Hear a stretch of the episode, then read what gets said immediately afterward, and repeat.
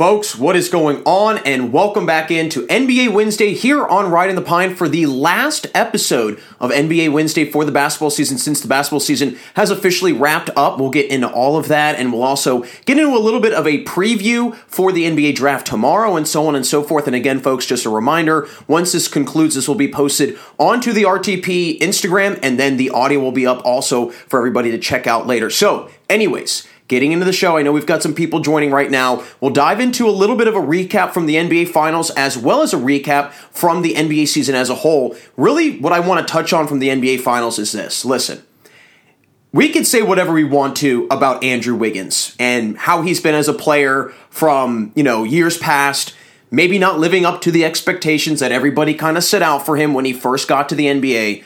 But you know what? I give a lot of credit to the guy.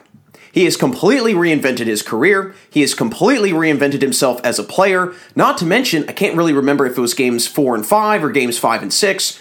But when he went off and had a, you know, an incredible two-game performance, 43 points across two games, 29 rebounds across two games, and pretty much shutting down Jayson Tatum completely, I mean, right there, I think we're starting to see what we've all been maybe assuming or thinking that Andrew Wiggins was capable of doing. Now we have seen it. Now we know that he's capable of doing that. So I think moving forward, you know, this Warriors team is going to be even more dangerous right? I've seen a lot of things where Andrew Wiggins and also his agent have both expressed interest in Wiggins staying with the Warriors. So I definitely could see something being worked out there. My one question is this for the Warriors moving forward, right? You've got a lot of obviously great talent right now. You've got a lot of future talent that's going to be good with Jonathan Kuminga, James Wiseman, so on and so forth, Jordan Poole, okay? What are you going to do moving forward? This has been something that they have done in the past where they just give out a lot of money and they pay a lot of guys a lot of money. But I think they're starting to have such a, and it, it might be a good problem that they have this, such a wide pool of talent that they might have to start picking and choosing who they want to keep and who they want to, you know, maybe trade, maybe let go into free agency, so on and so forth. And so my question for the Warriors is, what is this core group or what is this group overall going to look like next year and moving forward? Are we going to see Jordan Poole in a Warriors jersey? You know, are we going to see Jonathan Kuminga in a in a Warriors jersey as well? That's what I'm, you know, kind of curious about is whether or not they're going to be, you know, players that stay around with the Warriors for quite some time. But then you look over for the Celtics, and I think really moving forward, you can't be too mad about this because I, and I said this on the podcast on Tuesday, go check out that episode if you haven't checked it out yet. But I said this before, and I'll say it again. The Celtics had a 10 times tougher road to the finals than the Warriors did. No question. The teams that the Celtics had to go through versus who the Warriors had to go through, vastly different. Okay. And going into the conference finals for both the Celtics and the Warriors, I mean, they're playing two different opponents, two vastly different opponents, right? The Warriors had a cakewalk with the Mavericks. And okay, we can maybe argue it wasn't a cakewalk, whatever. But I'll tell you this right now, it was a lot easier for them to get to the finals for, you know, for the Warriors than it was for the Celtics having to go up against a tough, hard-nosed, aggressive, great defensive team in the Miami Heat.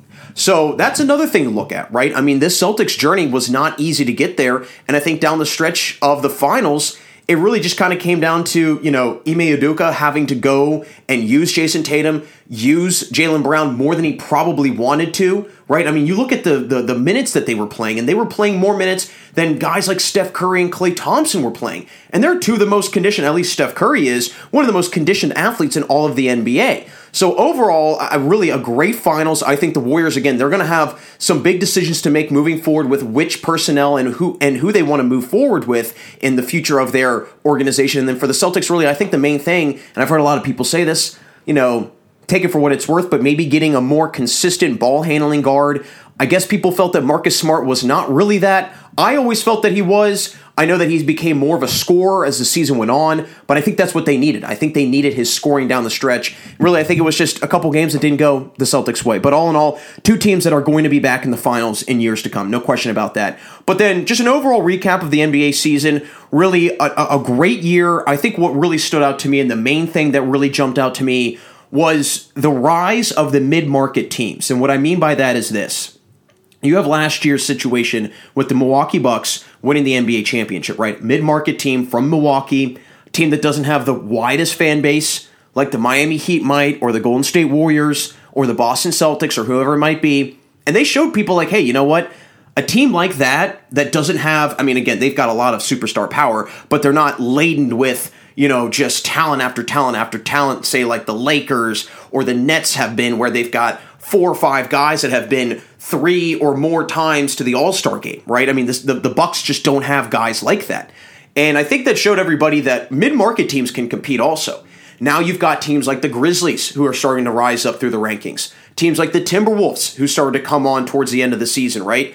And I think that we could even start to see teams like maybe the Kings, right? Maybe a team like the Pacers. A couple of these teams, folks, that are kind of lurking in the background that we don't really think of and this will kind of segue me nicely into what I'll be talking about to wrap up the show before I exit out for the last NBA Wednesday, which I can't believe it's already here. I really can't. It's been a great, great season, but I'll get into that in a minute. But you know, the Kings and the and the Pacers, they have two very interesting situations in terms of where they're going to be in the NBA draft order and what kind of picks they can maybe maneuver around, so on and so forth. But really, I think the main takeaway for me from the NBA season was just how interesting and, and, exciting it was to see mid-market teams start to rise through the rankings. I think this Grizzlies team is going to be around for a long time. Folks, do not sleep on them because you know it's going to be a rude awakening when you realize how good they are. Okay, they are a really, really good team, and the Timberwolves. I think again, they're another team where maybe a player or two falls into their lap, and now all of a sudden they're competing for a Western Conference Finals and maybe even a Finals. I mean, I know that sounds kind of crazy right now, but again, you know, People probably thought it would have been insane to see the Suns in the finals four or five years ago when they won 18 games or whatever it was, and they were in the finals last year and they were, you know, kind of on their way this year. So, really, again, it's not, I think, out of the realm of possibility to see more mid market teams rise up through the rankings. So, getting into the NBA draft and why I segue into that right now is I think one of those mid market teams that is going to make a jump or at least make a big move the Sacramento Kings. Why do I say that? Well, this is why. They have the fourth pick right now. If, if, you go through the order, I'll just go through one through 10 because I don't want to keep everyone here forever, okay? One through 10 goes like this in order Orlando, Oklahoma City, Houston, Sacramento, Detroit, Indiana, Portland, New Orleans, San Antonio, and Washington. And now that New Orleans pick was uh, traded over by the Lakers for the Anthony Davis exchange, so on and so forth. Anyways, Sacramento at the fourth overall pick, right? I really, really am, am very intrigued by that because a lot of draft experts, a lot of people in the mock draft world are saying, hey, Jaden Ivey from Purdue is going to go to Sacramento. That's who they're eyeing. Well, Jaden Ivey does not seem very interested in going to Sacramento. Everything that I've heard is that he doesn't want to go there. He's not very interested. He'd rather go to maybe the New York Knicks, so on and so forth, right? So that made me think, okay, well, it sounds like this Kings team has a bargaining chip, right? They just got Domantas Sabonis and they already have De'Aaron Fox. I think that they're maybe another piece or two away from making a major, you know, push towards being a playoff team. I think that, you know, Sabonis came on a little bit late, wasn't able to gel with De'Aaron Fox and the rest of the guys for as long as he probably wanted to. I think that you give them a full offseason, a full summer, a full training camp to get ready and, and get prepared with one another. I think that again, you're going to have a different Kings team in the in the you know fall going into the wintertime, coming into the season. But I think that they'll use that pick as a bargaining chip for trading.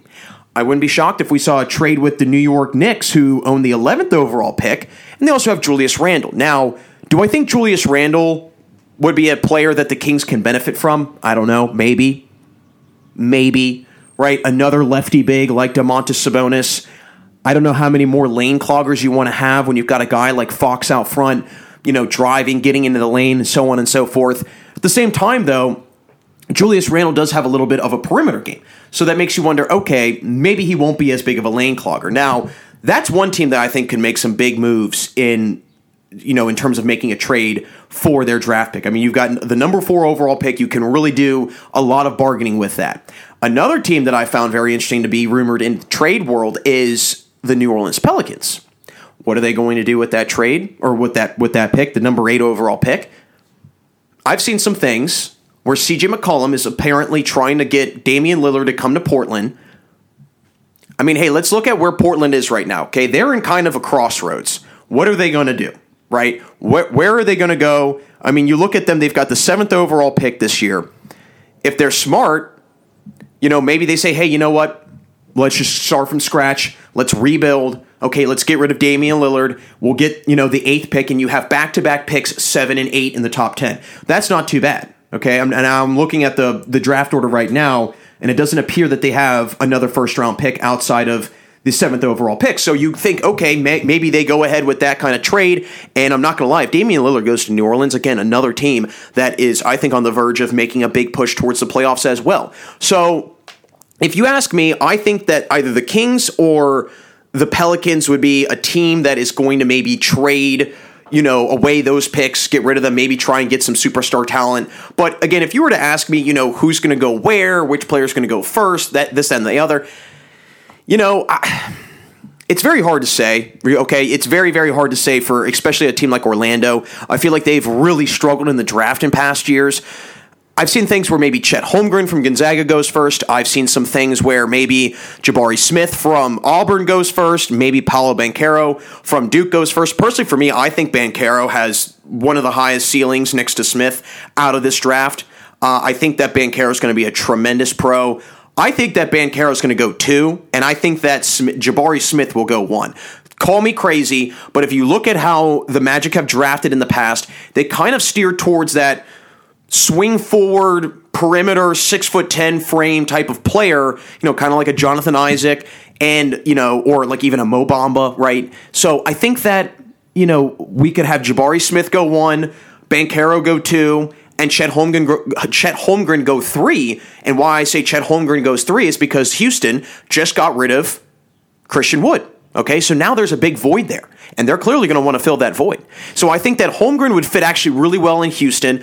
I do see him maybe going to Orlando, number one overall, but I think that it's going to be I, I, really do think it's going to be Jabari Smith going number one overall because I think he's got such a complete game, and then Banchero, and then Holmgren will go three, and it's going to be a toss up with who goes for, right? I think that it depends on where that pick gets traded, if it does get traded, and what the Kings decide to do. So we'll have to see. I'm really excited for the NBA draft. Make sure you tune in tomorrow. But, anyways, folks, I think that's going to wrap it up for us here today on NBA Wednesday. Thanks for everyone who joined in the chat today. Again, make sure you check out the live that'll be posted literally right after this ends. And then the audio as well will be coming up a little bit later today, so you can check that out as well. But again, folks, last NBA Wednesday of the season. Don't worry This will be coming back next year when the NBA picks back up. And then get ready for Monday because we'll have our first edition of some baseball talk, MLB Monday. I'll be joined by hopefully a special guest. So make sure you hear a little bit about or at least stay clued into what's going to be going on for Monday and for MLB Monday. But once again, everyone, thanks so much for joining today on NBA Wednesday here on Riding the Pine. And as always, keep sitting the bench with me.